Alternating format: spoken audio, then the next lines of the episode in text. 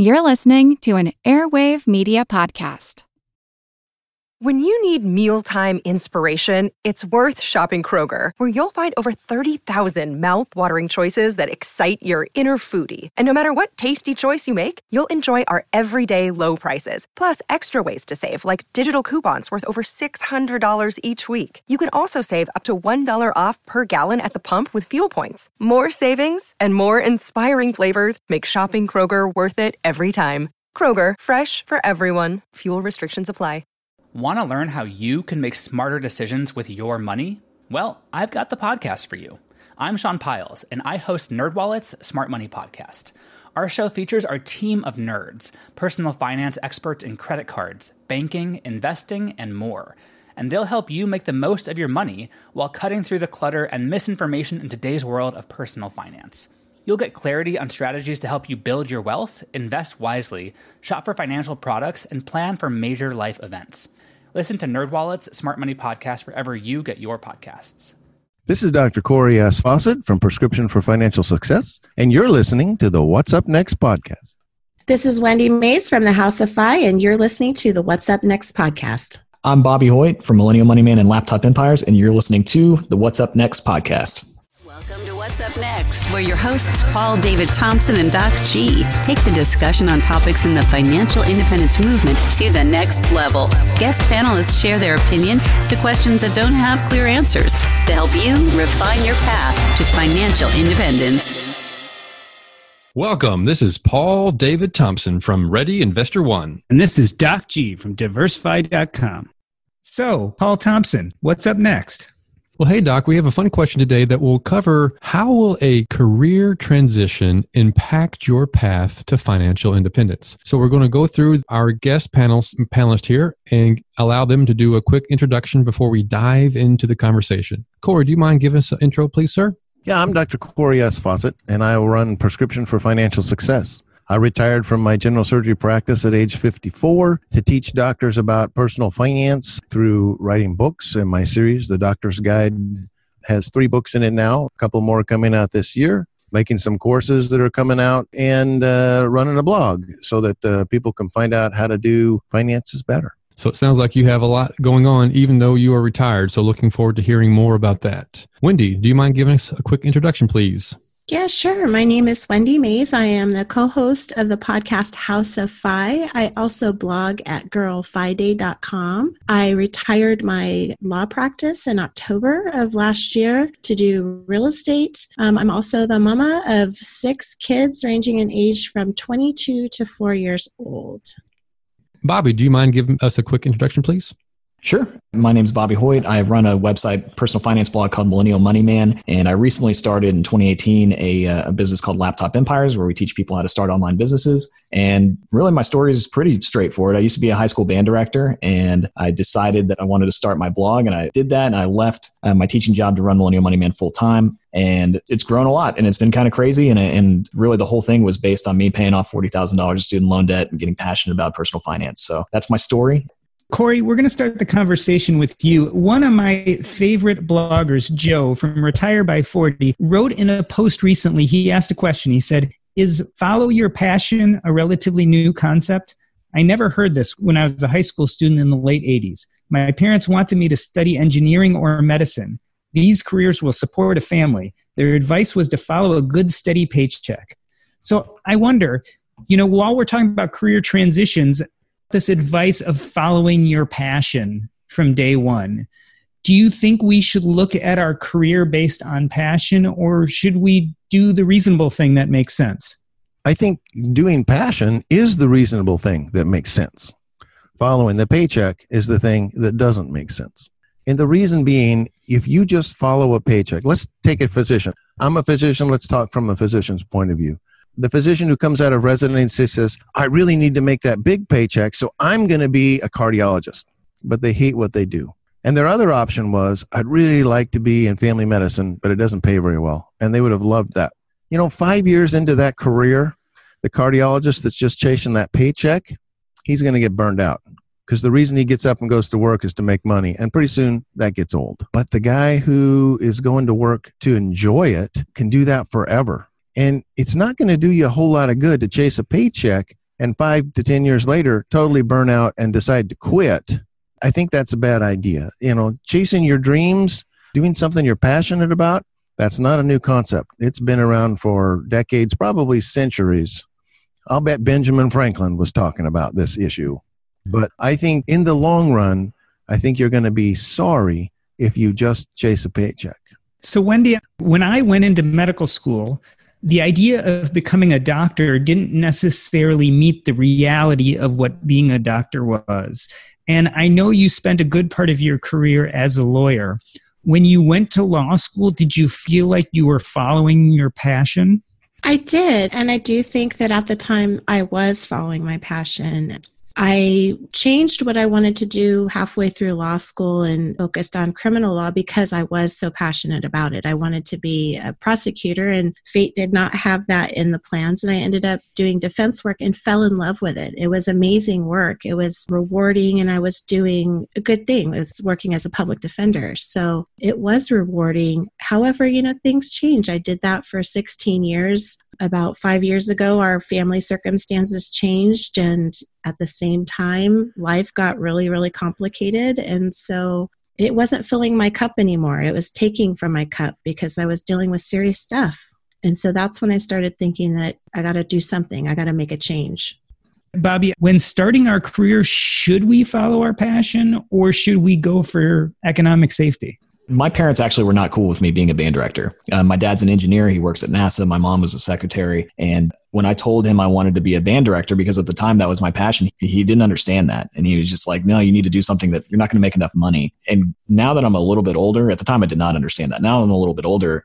There is a lot of practicality to that because you do have to make money to survive in this world. And if you want to reach financial independence, if you want to retire early, it takes money to do that. Right. And so I actually understand that. And I, I think that if you're following your passions, that's very admirable and it's great. But I think you should try to do it in a way where you kind of balance passion with actually making money, right? And, and surviving and, do, and creating a career. So I think there are different ways to do it. I think that you can absolutely you know have a career that maybe is not your passion but you have something on the side that is your passion and kind of balance it out that way. Or you can do what i've seen a lot of people do where they grind in a career where they maybe they don't enjoy it a ton but they cut their spending so much and they invest and they save and then they end up retiring early and they have like the whole 30 or 40 years after that to just do whatever they want to do in life. So i think there's a balance to be had but i do think there has to be some practicality to it as well. Cory, I'm thinking about how that happens to physicians too, right? We go through our career and we get burned out, or maybe our cup starts to get filled in other ways. How do we transition out of the day to day career when that happens? And should we? Well, I went through that. I had a time where I was doing vascular and thoracic surgery. And the only reason I was doing that in my practice was because it paid well. It mm-hmm. was the highest paying RVUs of any of the procedures that I did. I didn't like doing them. It caused anxiety. Those patients were sicker. They had to go to the ICU afterwards. They generated more phone calls. Why did I still do this? Well, the reason I was still doing it was because I was deep in debt. And I was afraid if I stopped these things, I'd lose my house or any of the other parts that I owed money on. Until after I got out of debt, I made a decision I'm going to get out of debt when I was out of debt, I felt like I can make this move now. I can drop this thing I don't want that's causing this anxiety because now I'm not afraid of the consequences if I do. And when I dropped them, there was no consequences. The stuff I wanted actually flowed right into my practice, into the empty holes that were left by moving that other cases to my partners, and nothing happened. But I think that debt that hangs over us creates a fear that keeps us from moving into what we want to do. And we hold on to that thing that's making us money. And that happened to me.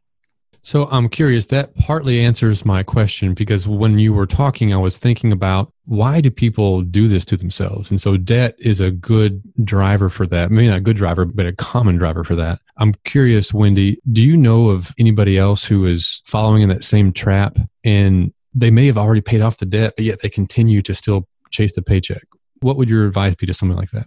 I don't know that I know anybody in that situation where they've paid off the debt and are still mm. in that situation where they're chasing the paycheck. I know a lot of people who are still in debt and chasing the paycheck. So I don't know that I can answer the first question. That's fine. Is that the most common reason you think? I mean, I'm, oh yeah, so common. So many of my colleagues who are still practicing laws, they feel that anxiety and feeling trapped that Cory was talking about, where they feel like they can't do anything else. And I felt that too. I felt really stuck. And that was the cause of a lot of my anxiety and depression is that I needed this income and I had all this student loan debt still. And that's why finding the FI community was this just awakening for me that, you know, there are people out there just like me who are making decent livings and they're saving 50% of their income and retiring early and like well how do i do that? How do i do that? And so that's when i started consuming everything that was in the FI community podcasts you know books and just figuring out a way. It gave me such hope that i could move on. Wendy tell me a little bit about your income situation as a lawyer versus your income situation now it's significantly reduced. So I was making pretty close to, you know, double six figures as a lawyer. And so to have that cut into about a quarter of that was huge. But that took some planning. I'm not financially independent right now, but because of the principles in the FI community and learning to just scale back everything, we worked it into our budget. So we eliminated as many expenses as possible so that I could handle that reduction in income. Yeah, Bobby, how much role did debt play in keeping you from making a career transition? Was that the thing that was holding you back in the beginning? For a while, yeah. I mean, when I started my teaching job, I was $40,000 of student loan debt. I didn't really have a plan for getting out of that. I didn't really know what to do with the debt or anything like that. But I felt kind of trapped in my teaching career because of that, because I, I, figured out very quickly after becoming a teacher that it wasn't necessarily what I wanted to do for the rest of my life. After about the first year, I was pretty much like, I don't know if I can do this until I'm 50. But the debt, it was, I couldn't leave the job. I had to, you know, make my student loan payments. So that's what really was the catalyst for everything that I've done because I had to cut, you know, we moved in with my in laws. I would live so frugally, it was ridiculous and it was hard, but I had to pay off the debt because it gave me the opportunity to go do something different. I didn't know it would be Millennial Money Man, but I knew it would be something else. And so paying off that debt allowed me to do that. Did the blog start as a job replacement plan or was it more of a hobby? Oh, it was a total hobby. I didn't know anything about blogging when I started doing it. I actually I started my site on Medium. So I guess it wasn't even really my site. I just started writing on Medium. And the the way this whole thing happened was I wrote this post on Medium, and it was just about like five things I think millennials should do with money or something. I don't even remember the title anymore. And I shared it on Facebook, and it just kind of went mini viral within all of my friends. And they were like, "Oh wow, Bobby, this is really good. You have really good writing, or whatever." Even though I'm, I don't think that I'm a great writer, but they like the story. So then it just became something where I took that and I was like, you know what, this personal finance thing is cool. I did pay off all this debt. Maybe I should talk to my high school students about it. Nobody really teaches them about money, and so I started doing these these lessons. We were supposed to do advisory lessons, and I thought they weren't the greatest advisory lessons out there. And so I was like, well, we're going to replace this with like how to read a credit report, you know. And I just started teaching my students about money, and they loved it. It was like it lit this fire in them, and they were like, wow, nobody's ever talked to us about money. Because the reality is, every kid wants to be rich when they're in high school, so uh, they love talking about that and then as i became more passionate about it and i realized like okay i think i have something to say here that's when it started becoming the job replacement plan. But in the beginning, no, it was just, it was something I just started on a whim. And honestly, I don't even know why I started it. I tried to talk to my wife about that. I'm like, do you remember why I even started Millennial Money Man? Like, do you remember the conversation? And she doesn't. So I don't even remember why I started this whole thing, but I'm glad I did. Cory, tell me a little bit about this. So clearly, having a higher income is good for paying off debt. It's good to prepare yourself for financial independence. But there's also something about the identity we form as high wage earners. Do you find that for physicians, it's hard to take a step back when they identify with themselves as the moneymaker? I think that's a tough thing. That was something that I struggled with when I was getting ready to leave medicine. How much of my identity is being a physician? And how will I handle that? And for me, I took the route for the last three years to cut my practice back to part time. And I went out and did locums work instead. And I could do it on my terms in my time. And I slowly dropped the number of hours I was working until for the final seven months, I was only working one week a month. And by the time that happened, I had slowed down enough that I was ready to let go. And I don't think I would have done well had I let go from a full practice and just stopped it. I think I would have had a bit of an identity crisis. One thing you mentioned that I think I would disagree with, you said having a high income is good for getting out of debt. I would say it can be good for getting out of debt, but mostly having a high income is good for getting you into debt because now everyone will lend you money. And I was recently counseling family who uh, called about their problems, and their problem was they make $750,000 a year, but they have nothing. They rent their lifestyle, they borrow money to do everything, and nothing is going to savings or retirement. So having a high income isn't the ticket that gets you to wealth. It's saving money. If you have the high income and you spend it all, you aren't going to make any traction on that direction. Well, it's kind of like that principle, and I forget what it's called, but how, you know, you use up all the time that you have available to you. But it's the same thing with money. The more you make, the more you spend. You know, the bigger house, the bigger car, the more extracurricular activities you get for your kid, you use up the money. So having a higher income if you're smart about it, absolutely, it can help you become debt free and get the savings. But for I think the majority of Americans and the world, you just use up what you have. So, Wendy, is it safe to say that reducing your income didn't have nearly as much of an impact after your career transition than you thought it would? No, I mean, we did a lot of hard work we're making harder choices now. Like we have to say no to a lot of things, and we can't do some of the things that maybe we used to do before more freely. But the flip side of that is that I'm more available to my children, to my husband, to do these passion projects that I have. And if you'd allow me, I'd like to peel back the layer of the onion a little bit deeper there and provide some specifics because I think there might be people listening that are thinking, what is she talking about the things that she had to peel back? Do you mind hmm. sharing anything? Yeah sure. So i mean we don't drive new cars. We have older cars. Clothing we don't shop. We don't go to the mall really. We shop inexpensively. We're really good about our food budget and we don't eat out a lot. We have made room in our budget to take vacations because we believe those are important and the experience is worth it for the kids but even then we're smart about it we do Airbnb. We find ways to save money. We always get a suite or something that has a kitchen so that we cook. So it's those sorts of, you know, we don't have the extravagances anymore. We don't have a housekeeper anymore. Those sorts of things. So, Cory, what Wendy is describing is her career transition has caused her to sacrifice some things. It's not always simple, right? So, here's the question how do we know when it's time to leave? How do we know when it's time to either change professions or scale back, knowing that there's going to be some sacrifice involved? Well, there's not always sacrifice involved.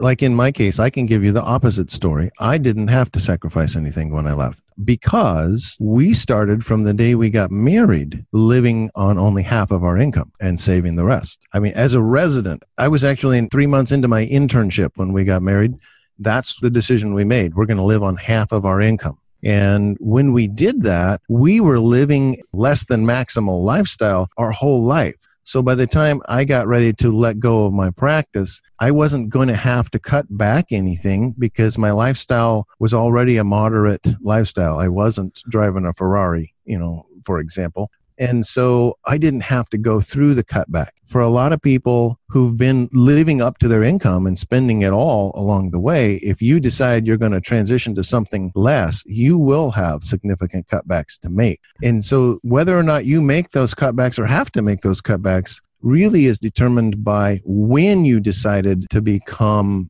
financially independent. If you decided it early, uh, you're not going to have that problem. If you decide late in your life, oh, what we're doing isn't working. We're going to have to make a change. I'm pretty sure that change is going to be a bit painful. And you're going to have to cut out things you've grown accustomed to. And I think that's way more difficult than never becoming accustomed to them in the first place, which is what my path uh, was like. And so there's more than one path to FI. Uh, one is a lot more comfortable, and one hurts. I don't know if there's any way to say it except, but when you decide you're going to have to downscale your house or downscale your cars or get rid of a fourth car uh, or go down to one, you're going to feel like that hurts. Doc, I wanted to address you asked the question, when do you know it's time to leave? And for me, I just wasn't being the type of lawyer that I knew that I was, and I wasn't being the type of mom that I knew that I should be, and I wasn't being the type of wife that I knew I should be. It, my career was draining me in, in every area. And I knew that I was better, but I just didn't have it in me to be better. And so I knew that if I didn't make a change, something bad was going to happen. And I didn't want that for myself. I didn't want that for my clients. And I didn't want that for my family. So I had to figure out a way to transition careers. Wendy, was there a specific trigger event that sealed the deal for you? Yeah, I missed a deadline. And I never missed deadlines before. I never missed things.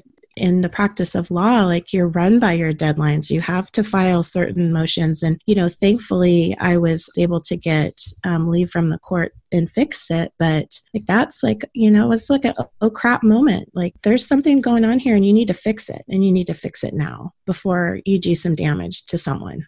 Cory, the same question applies to you. As I listen to you both, I realize that Wendy sounds like she's having an early to mid career transition, whereas you are working more towards an end of career transition. Did you have a triggering event that made you look up and say, boy, I really need to slow down?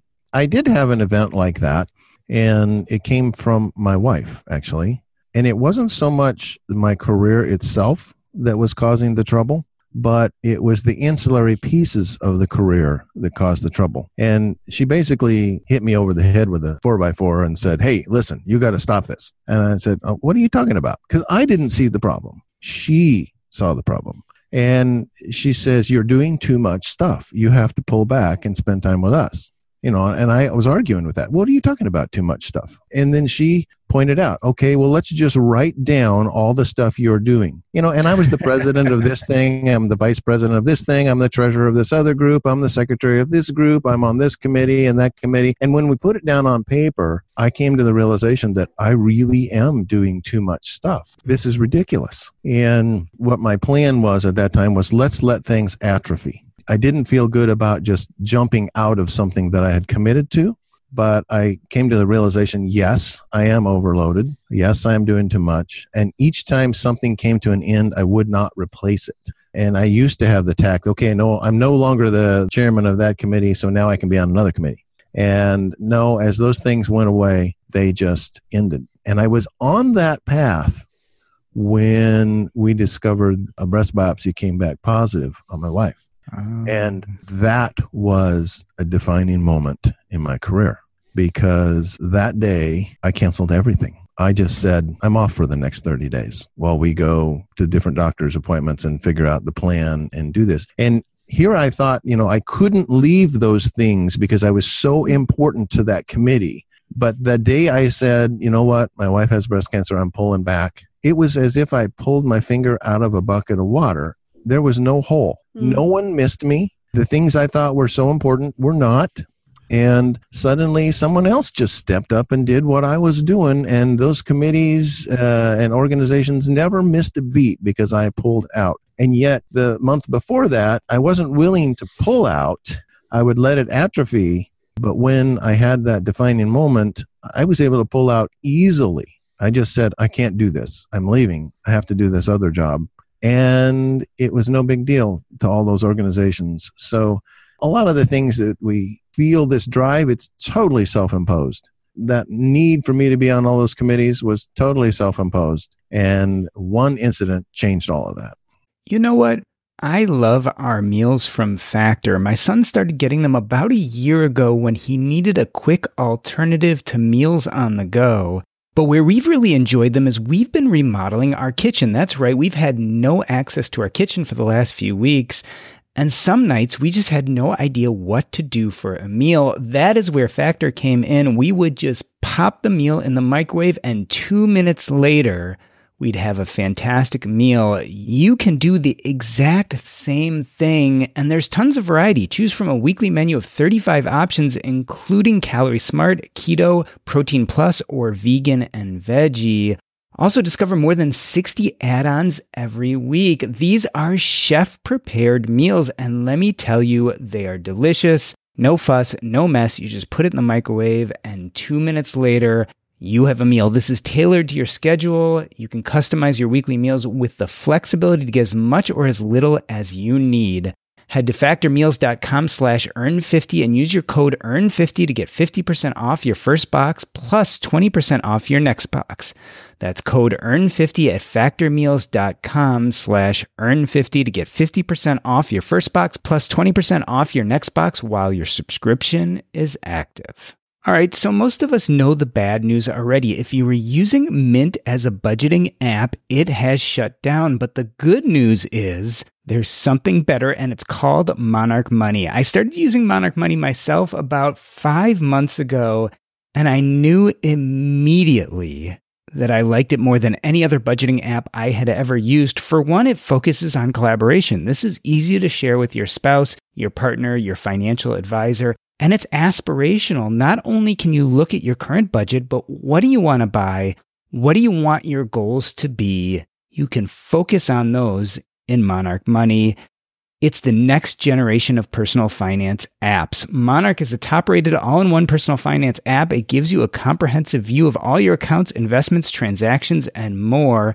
Furthermore, you can create custom budgets, track progress toward financial goals, and collaborate with your partner. And now get an extended 30-day free trial when you go to monarchmoney.com slash earn. Again, that's monarchmoney.com slash E-A-R-N.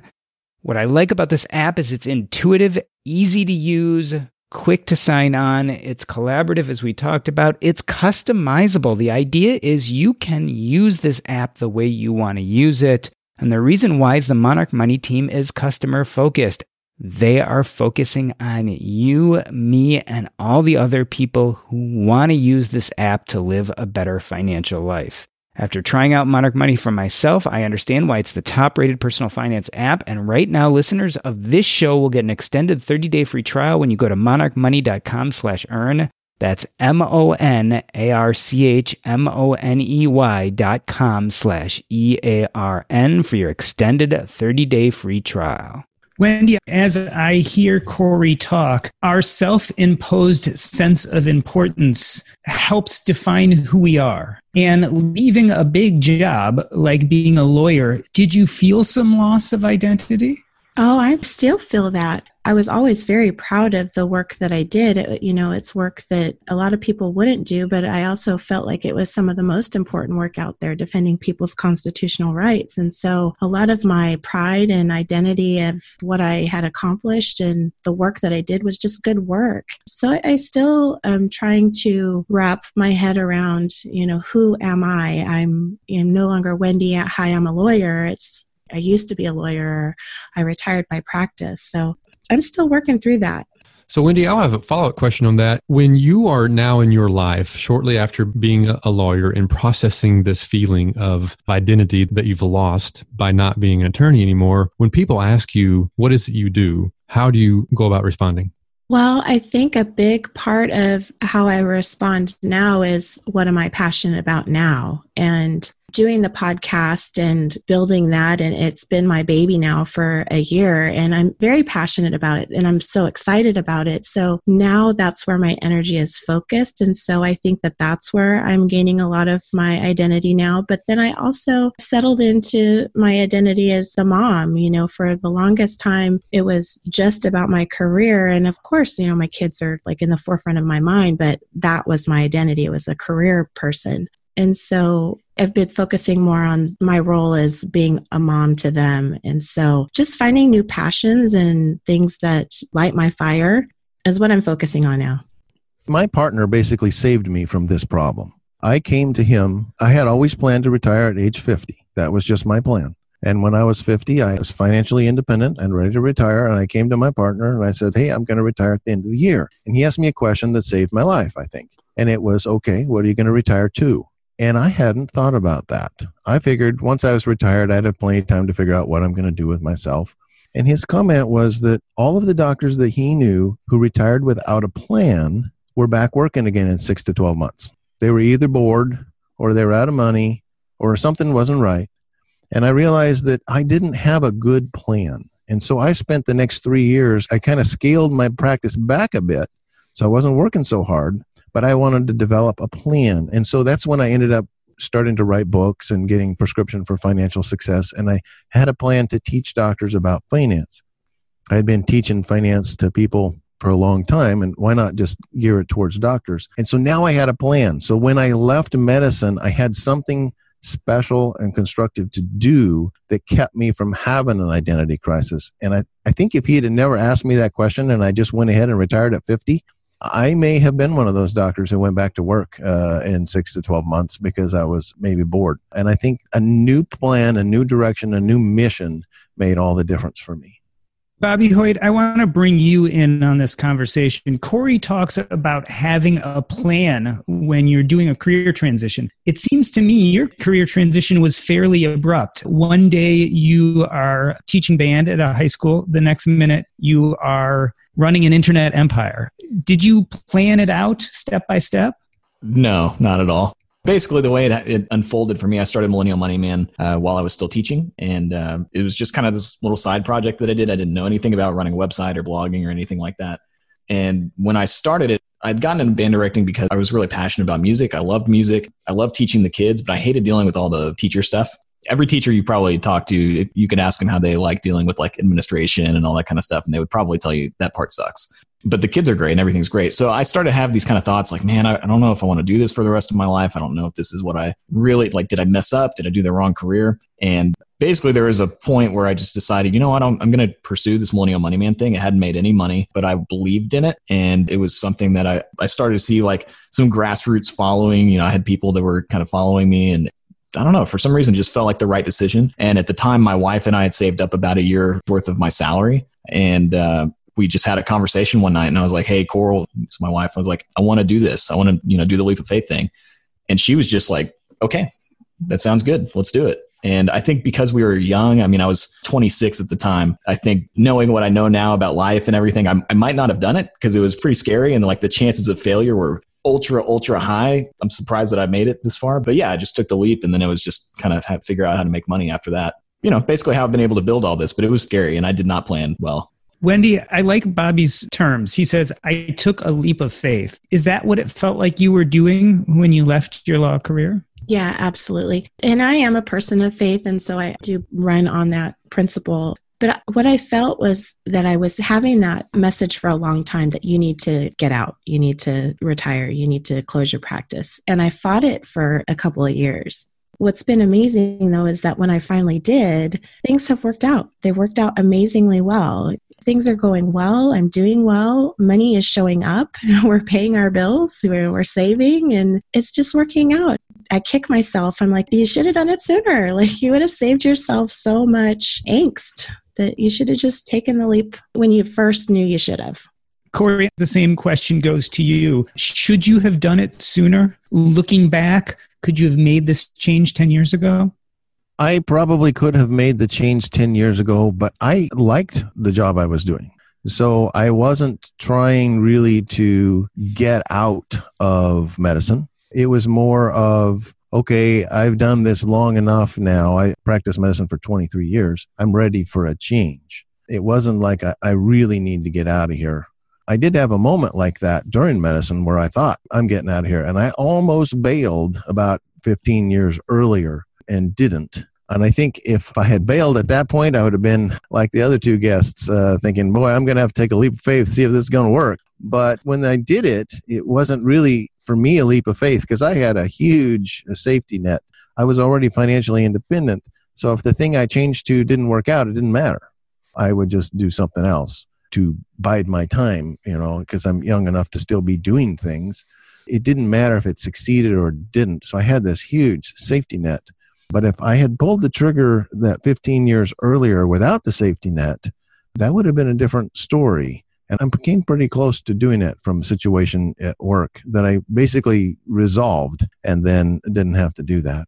Bobby, I'd like to transition the conversation a little bit. I was reading your blog, and in some of your older posts, you talk about how you grew up drumming, and it was something you were good at, and that eventually led you to your profession. And you had a talent for it. I mean, you said at points that you were better than the people around you. is it hard to leave a job you're really good at for one that you don't know whether you'll be successful or not? Yeah, it's terrifying. All through high school, I was very fortunate that I was pretty talented at drumming. I, I wasn't the best, but I did have a lot of natural ability for whatever reason. And so when I was kind of deciding what I wanted to do with my life, I was like, well, I know I'm at least good at this. You know, I didn't know if I really wanted to be a, a band director and teach music, but I was like, I can, I know I can do it.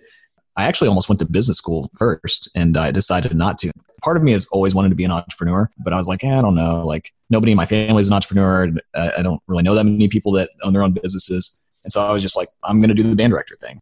You know, when I did leave that, yeah, it was really scary because I, I didn't know anything about the personal finance community. I didn't know anything about like FinCon. I think the only blog I'd ever seen was maybe the Penny Hoarder, just because it's such a huge website. So I didn't know anything. And I just kind of jumped headfirst in this whole world. I mean, that was pretty much it. So it was definitely a growing process for me, but I kind of always believed that I could do it for some reason. So I just kind of kept doing it.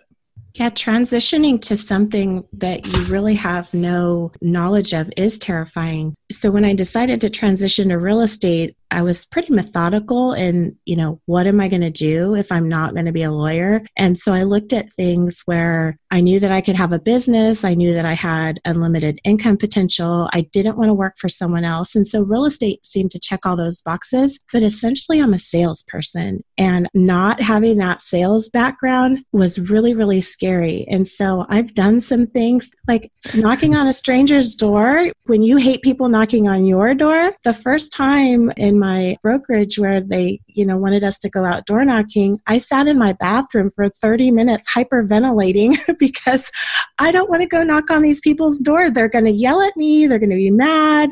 So, you know, I had to push through all of that fear and now I do it and I got two clients out of it through door knocking. Like it's crazy. It works. And, you know, you just have to push through the fear, I think. You know, if you fail, try something else. I just want to add on to that because that was one of the hardest things for me to figure out when I left my teaching job because I was used to getting a paycheck. Like every two weeks, I got my paycheck and that was it. I had never sold anything. I think maybe I had sold like popcorn with the Boy Scouts or something. And so when I first started, I, I had to figure out how to make money. And uh, I remember specifically, I started kind of like a small digital marketing business outside of my blog because I blogging's the slowest business model in the world. I had to figure out a way to make money. And so I, I sold digital marketing services, just like website creation and all that kind of stuff. And I remember going to a coffee shop with some guy and he had some business that I hadn't, I didn't know anything about it. I had no business even being in the meeting with him. And the meeting went terribly. It was the worst sales experience possible. I didn't know what I was doing. He basically said no within like 10 minutes. it was just horrible. But I did learn from that and that was one of the things like stepping out of my comfort zone and pushing myself to learn how to actually sell. And now I feel like all the things I learned from that go into my business and allow me to, to make the income that I do. I truly believe that every person should try to learn how to sell at some point because it's a life skill. And, and once you know that how to do that and know how to sell, you don't have to worry about money. It's a great thing that I, I wish I had known sooner. So yeah, I, I agree. That part is terrifying. Cory, how you feel about this? Because as physicians we definitely learn how to sell ourselves and market ourselves but it's different than the rest of the world right? We go to the doctor's lounge we become friends with referring physicians we get referrals from our patients. It's a lot different than the selling that wendy and bobby are talking about. On the other hand when you transition to an author and a coach you had to learn some of that similar sales and marketing. Did you find it hard to make that transition? The difference between their story and my story is the timing of their transition. Like when Bobby transitioned, he really still needed to have an income. And so he had this necessity driving him out to make sure this stuff happens. I got to do this. I got to do this now. I've got one year in savings to make this thing work. I think when you have that kind of a setting, it really drives you to do these things with more gusto. When I did it, one of the downsides for me was that I didn't need it to succeed. So I didn't have to work really hard. I wasn't bothering to monetize my blog site because I didn't need the blog to make any money. I was doing it because I had a mission till later on somebody sat me down and says you know what you should be doing this you should be doing these things so there's no reason you shouldn't have some money coming in from that blog and i began to do that but i think that necessity drive changes everything if you need this to happen you begin to do things much more than if you just did it because, okay, let's just make a change. So I think that's a different motivation. And physicians, they do need to sell, but it's a different kind of salesmanship. You're trying to get your, for me, I'm trying to get my referring doctors to, to send their patients to me as opposed to the other guy is a different thing than getting somebody to just walk in your door. I think it is a different path. I would absolutely agree with that. That I know what income that I need to bring in, or we're not going to pay bills. so it is a huge motivator. It overpowers any of the anxiety that I have that I need to go and prospect or make a phone call or have a conversation. Putting food on the table is a big motivator it's a good one. Also, meeting our sales goals is we have a big, we not our sales goals, but our savings goals. You know, we've got big plans for what we want for our future, and holding on to that big why is, is another motivator. Yeah, Bobby, on the same vein, when it comes to career transitions, is necessity the mother of invention? I always tell people that fear is probably the most powerful motivator out there. I remember just even when I was, there was about three months where I didn't make any money. And I was just like, I've got to do something. And that really drove, you know, drove the marketing stuff, which drove Millennial Money Man. And then I just like it just all kind of compounded on itself. But a lot of it was just because I was really scared. And so that need to make money really has kind of built this whole thing. It's different now that the site is bringing in good revenue and everything. I, I'm not scared month to month like I used to be every month I remember my wife would probably I drove her nuts because it was like the first day of the month would hit and I'd be like, oh god, am I going to make it this month? And now that has changed um, because I've built systems and processes to where there's you know always money coming in. But yeah, the necessity definitely. I had to create all that stuff because if I didn't, I would be uh, I don't even know. I guess I'd probably be teaching again.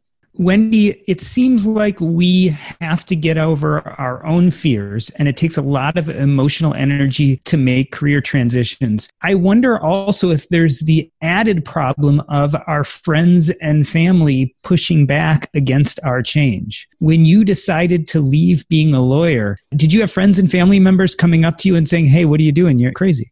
I think my husband fills that role. He definitely fills that role. His questions are Have you brought any money in? And he has also given me deadlines. You know, look, if this doesn't happen before, you know, six months or, or, you know, whatever the deadline is, it's like, then we need to do something. We can't not have an income. So there's that push from him. And I like to have a happy husband. So we figure out a way to do that. I just want to add my mom thought that my business was the worst possible idea. When I told her about it, she literally, my dad thought it was great because he always wanted to like open a restaurant. He wanted to be an entrepreneur. But my mom was, she was like, Are you kidding me? You're going to do a website? Like, what in the world? She was upset with me. And fortunately, like, she's not now, but it took a long time to convince her. And that was hard because I felt bad. You know, my parents helped me throughout college and everything. They helped me get my music education degree. And I basically turned around and was like, thanks for helping me with that, but I'm going to go do this other thing instead that's totally unproven. And, you know, my mom had a lot of like issues with that, but it worked out. But yeah, the family members and people around you can definitely kind of hold you back a little bit sometimes if you let them. I like the word you said. That wasn't a very good idea. Was your business a good idea? Are you talking from a survivorship bias point of view? Or a lot of people listening to this and they're kind of thinking, what should I do? How can I take this conversation and do something different with my life? Would you advise somebody to do what you did? No, not ever. And I do, you know, for the first couple of years, I think probably the first two years, when I did end up kind of, you know, quote unquote making it, I didn't recognize that it was survivorship bias because I was like, yeah, you can do this too. You can totally do this too. And then I started getting emails from people that were like, hey, Bobby, I saw your story and I quit my job yesterday. And that was the worst feeling ever because I was like, holy crap, that's not what I wanted. And so now I, you know, I'm a lot more careful about all of those things when I tell my story and I talk about like the way I left my job, I always try to insert the fact that it's not a good idea to do it the way I did. My business model was not even a business model because I didn't have one when I started. I just kind of took a jump into something that could have been a horrible idea. So when people ask me, should I quit my job or should I do this? Part of me is like, well, yeah, you, you know, you only live once. You should go do something cool if you want to do it, but you should also plan way better than I did. And don't use me as an example because I didn't do it right. Cory, are we selling a false set of goods? Do we make it sound easier than it really is? Well, I think the survivorship bias is definite. It's there. It seems easy for us because we did it. If you've successfully gotten through something, it seems easy. I've had this conversation, for instance, with my son, who is a whiz with IT things and video productions and things like that. And he doesn't realize that no one else can do that. He just thinks that everybody can do this easy. You know, what's the big deal? But the fact is, this is all the other people don't know what he knows that he just takes for granted. And I think we do take it for granted if we successfully made the move. My wife was actually pushing for me. I had the opposite experience of Wendy. My wife was pushing for me to do it. She kept telling me, you know what? We do have enough money. You don't have to work anymore. And I kept worrying, do I? Uh, what if I make this move and we really don't have enough money? And I was wrong about my calculations. And I think a lot of people feel that way. What if I do make this move and it doesn't work? What's going to happen next? I think the biggest push to take you to go ahead and make that move is how miserable are you in the current situation? If your current situation is pretty miserable, even if you fail, you're probably going to be better off than miserable. If your current situation is not that bad, maybe you better have a good plan in place before you give up the not that bad plan that puts food on the table. I think a lot of my husband's apprehension is that just by nature, he has a more W 2 mindset, whereas I've always been the entrepreneur. And, you know, one of the things that I had to remind him was I've always been an entrepreneur. I always found a way to make the money that, you know, trust me trust that I'm going to make this work and I would never put our family in jeopardy. And if it means that I have to step back into something to provide for our family, I will. I know that that's a fear of his, that he has a very much the provider mindset and consistency and stability. So I had to be sensitive to him and addressing his concerns for us to be the team that we are. So I have a question about that. You mentioned being an entrepreneur and being an entrepreneur has an exalted position in our society now. And it's exalted as everybody should be entrepreneur, or at least I get that feeling a lot because it's always out there. Or amongst our community, you hear a lot of people about you should do a blog, you should do a podcast. Does everybody have to have that sort of transition plan? Oh, no, absolutely not. I don't think that everybody is cut out for that at all you have to be really in tune with who you are, and that's okay. We just all aren't built that way. So, you know, have a plan, but it doesn't have to be entrepreneurship. Maybe it could be having, you know, something on the side, you know, something like that. I think the entrepreneur is a mindset. And I'm hearing it across everybody on the panel today. All of us that have successfully made this kind of transition have an entrepreneur mindset. And not everybody has an entrepreneur mindset. And if you don't have that, I mean, I think clear back to when I was a teenager. You know, I was out teaching piano lessons. I was out babysitting. I was out mowing lawn. I was an entrepreneur as a teenager. And with a mindset like that, in general, like Wendy said, trust me, I'm going to make this happen. That is the entrepreneur mindset. I'm going to make this happen. And if you mistakenly think you have an entrepreneur mindset and you jump into something like this without that, it may not happen because you're not going to have that drive that you need to i'm going to make this happen no matter what. I mean that's a way different thing than let me give it a try. And if you're missing the entrepreneur mindset it may be very dangerous to just jump into something like that and leave something that's taking care of you hoping that the next thing will be better. The entrepreneur tends to know the next thing is going to work I do believe that blogging and online business and, and all of those things are very accessible. And I have seen enough people be successful with it now that I think there's a lot of opportunity. And honestly, I mean, if, if you're talking about starting a blog, they're pretty cheap to start. I have so many friends that are making like crazy money and they started from like a $50 hosting sign up or whatever. With that said, though, I don't think it's for everybody.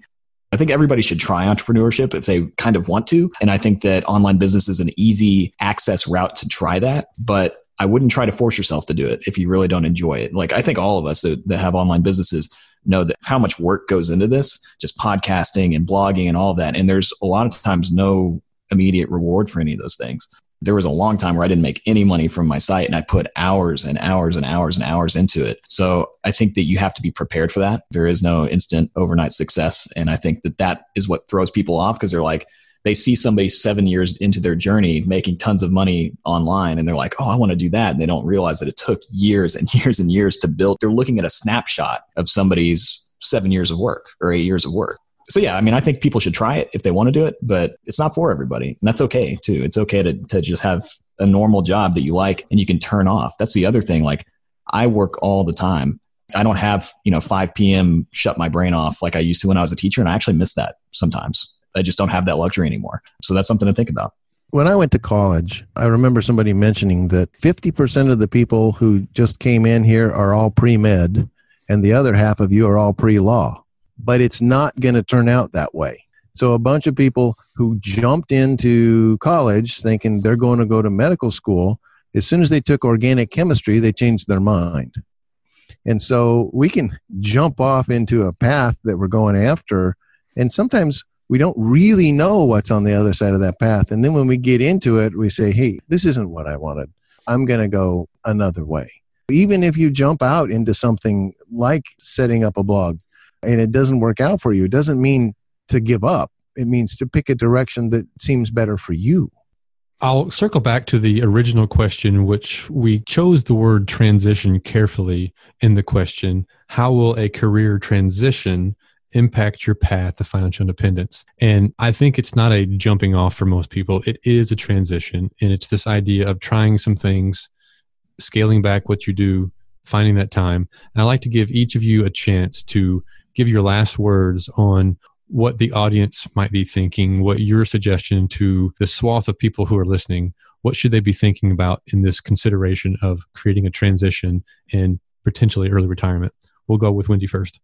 For me, it was a transition. I did specific changes in my practice to give me more runway because I knew that it was going to take us some time to pay off some of our debt. I knew it was going to take some time to make room in our budget to be able to afford. So some of the things that I did was I changed the most of my work was as a contract attorney with the county and so in the beginning it was all trial work. I was in court every single day. And so what I did was I let those cases atrophy, close out, but then I also changed the practice to appellate work. So appellate work is more writing. So I didn't have to be in court as often, which was a lot of the drain was being in court every day, traveling to Phoenix every day. And so that gave me another year or two of runway to be able to emotionally deal with my practice and still do good work. And then I took off another type of the work that I did. So I did that for about four years to where I was actually to a point where I could say, okay, now I can do this, I can close it out.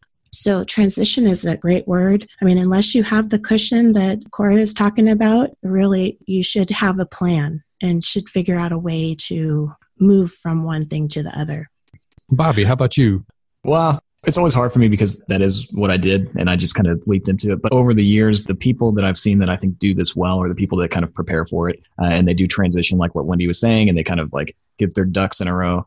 And I think that's the smart thing. And I think that's the responsible thing. So I always suggest that unless you just have way more money than you know what to do with, there is going to be a point in time where you have to actually make the decision.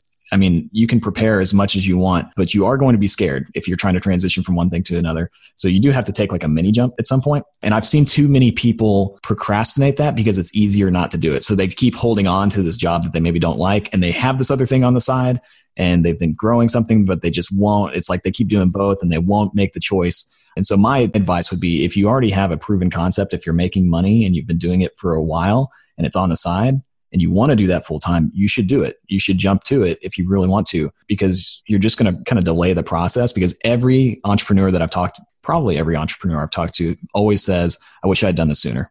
Right? You know, how much further will you be along if you take the jump a little bit sooner? But still prepare, still be responsible. But yeah, definitely take the jump. I like that contrasting point of view. I appreciate that. Cory, last words. I think for doctors, we are very tied up into our job. It is our identity. And I usually tell them, you know what? You're going to quit this sometime. This comes to an end at some time. Many people say, no, I'm never going to retire. Well, that's not true. At some point, you're going to stop doing this. You're going to outgrow it. Something will be different. Instead of just quit sometime, if you make a plan, and what I say is, I didn't retire from medicine, I repurposed my life. I didn't go through a retirement, I went through a repurposement. I developed a new mission and a new identity and moved on to that next one. But you know it will happen at some point in your life. You will stop. Bobby was teaching high school band. No, there aren't any 90 year old high school band teachers. At some point, that would have come to an end anyway. So he chose when it was going to come to an end on his own term. And we can do that as physicians. when will we bring this phase of our life to a close and move into the next half? And I like to say, I spent the first half of my life making money, and I'm going to spend the second half making a difference. Andrew Carnegie's type philosophy sounds like. All right, well, let's round this out and close out the conversation, while allowing each of you a chance to promote what you're working on and let the audience know what's up next for you. Let's go to Bobby. Where can we find you and what's up next? You can find me actually in two different places millennialmoneyman.com and laptopempires.com. And uh, you can follow me on social media at Gen Y Money Man. And uh, what's next for me? Honestly, 2018 was a huge year for the business. It grew really, really fast. And I'm kind of looking forward to it being a little bit more stable and just kind of normal so I can relax a little bit this year. So, um, we have several courses that we sell and, and on entrepreneurship and starting side hustles. Uh, so definitely check those out. But yeah, next for me is just try to relax in 2019, to be honest with you. Fantastic. Post growth cycle enjoyment, right? So good for you. Glad to hear it happen for you that way. Cory, how about you? Well, I can be found at my website is drcorysfawcett.com. That's doctor with a DR, DR, corysfawcett.com. And that's the same handle everywhere for Twitter, LinkedIn, Facebook. Uh, it's the same name. You can find me in all those places. I've got three books out now in the Doctor's Guide series. There's two more going to come out later this year. The first one is starting your practice right for the resident transitioning to their first attending job. The next one's on eliminating debt. That pretty much covers all of them. And then the last one is on retirement or career transitions. I've got a course coming out for those of you who are interested in locum tenens. Hopefully by late February, that will be available to you to learn everything you need to know about locum tenens to make your life better. I enjoyed three years of locum tenens, and that was great. And so this year, I'm going to be working on getting that course launched and getting two more books out to the public. Wonderful. Thanks for coming and joining us. Wendy, what's up next for you and where can we find you? Well, you can find our podcast at houseoffi.com and House of Fi on all of iTunes, Stitcher. We're just about everywhere. And then I write at girlfiday.com. And what's next for me is getting this real estate business going and being you know, increasing that income. But I'm most excited about the podcast, just growing the podcast. We're going to be launching some courses this year. And then in the personal realm, we're hoping to get our first real estate investment property this year. So that's a big change for us, and we're excited about it.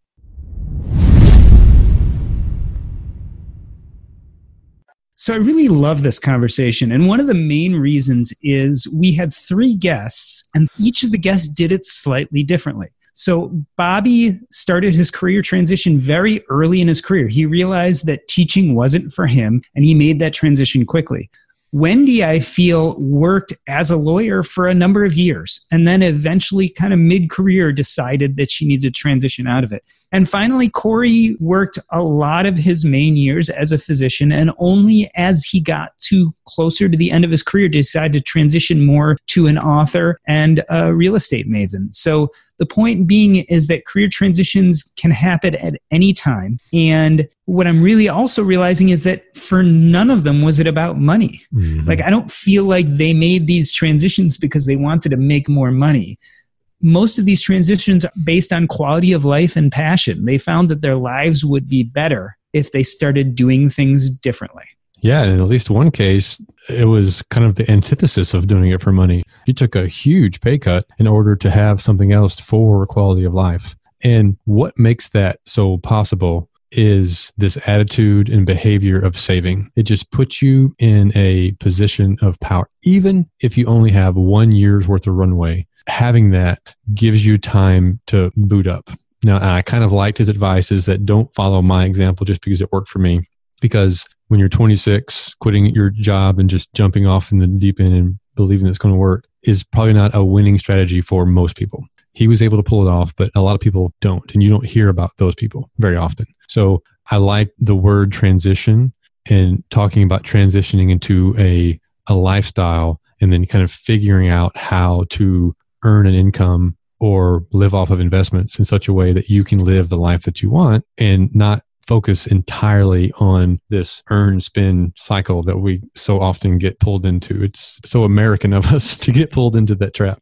You know, we didn't talk about it here on this episode, but all three of the participants had debt stories and they've all talked openly about their debt stories. Yet it wasn't debt that either kept them in their current jobs nor debt that pushed them to transition. So, again, getting back to this point, it's really not about money. And this podcast exists because we are interested in financial independence and how different aspects of our life affect financial independence. But it, when it comes to it, career transitions are more about quality of life.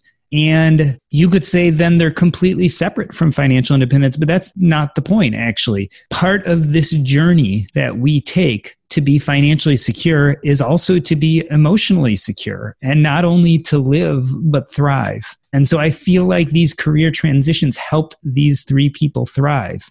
Yes. And so much of that is about the mindset. You mentioned the emotional intelligence. It's a mindset. And we kind of pulled on that a little bit this idea of the W 2 mindset versus the entrepreneur mindset. And that's something that I think would be an interesting conversation to have to get a few other people on the line that believe that you should be coming from one place or the other, or at least have come from one place or the other, and see that contrast between how you pursue FI with a W 2 versus entrepreneur mindset. So that might just be what's up next. All right. Well, this has been the What's Up Next podcast. On behalf of myself, Doc G, and my co host, Paul Thompson, we wanted to thank Cory Fawcett, Wendy Mays, and Bobby Hoyt. That's a wrap. Awesome. Thanks, guys. Great job. Great job. That was fun. We haven't had any fights yet. We're going to have to engineer a fight or two. yeah. They're friendly conversations. Become shock jocks. awesome. Sounds good, guys. Sure. Thank you.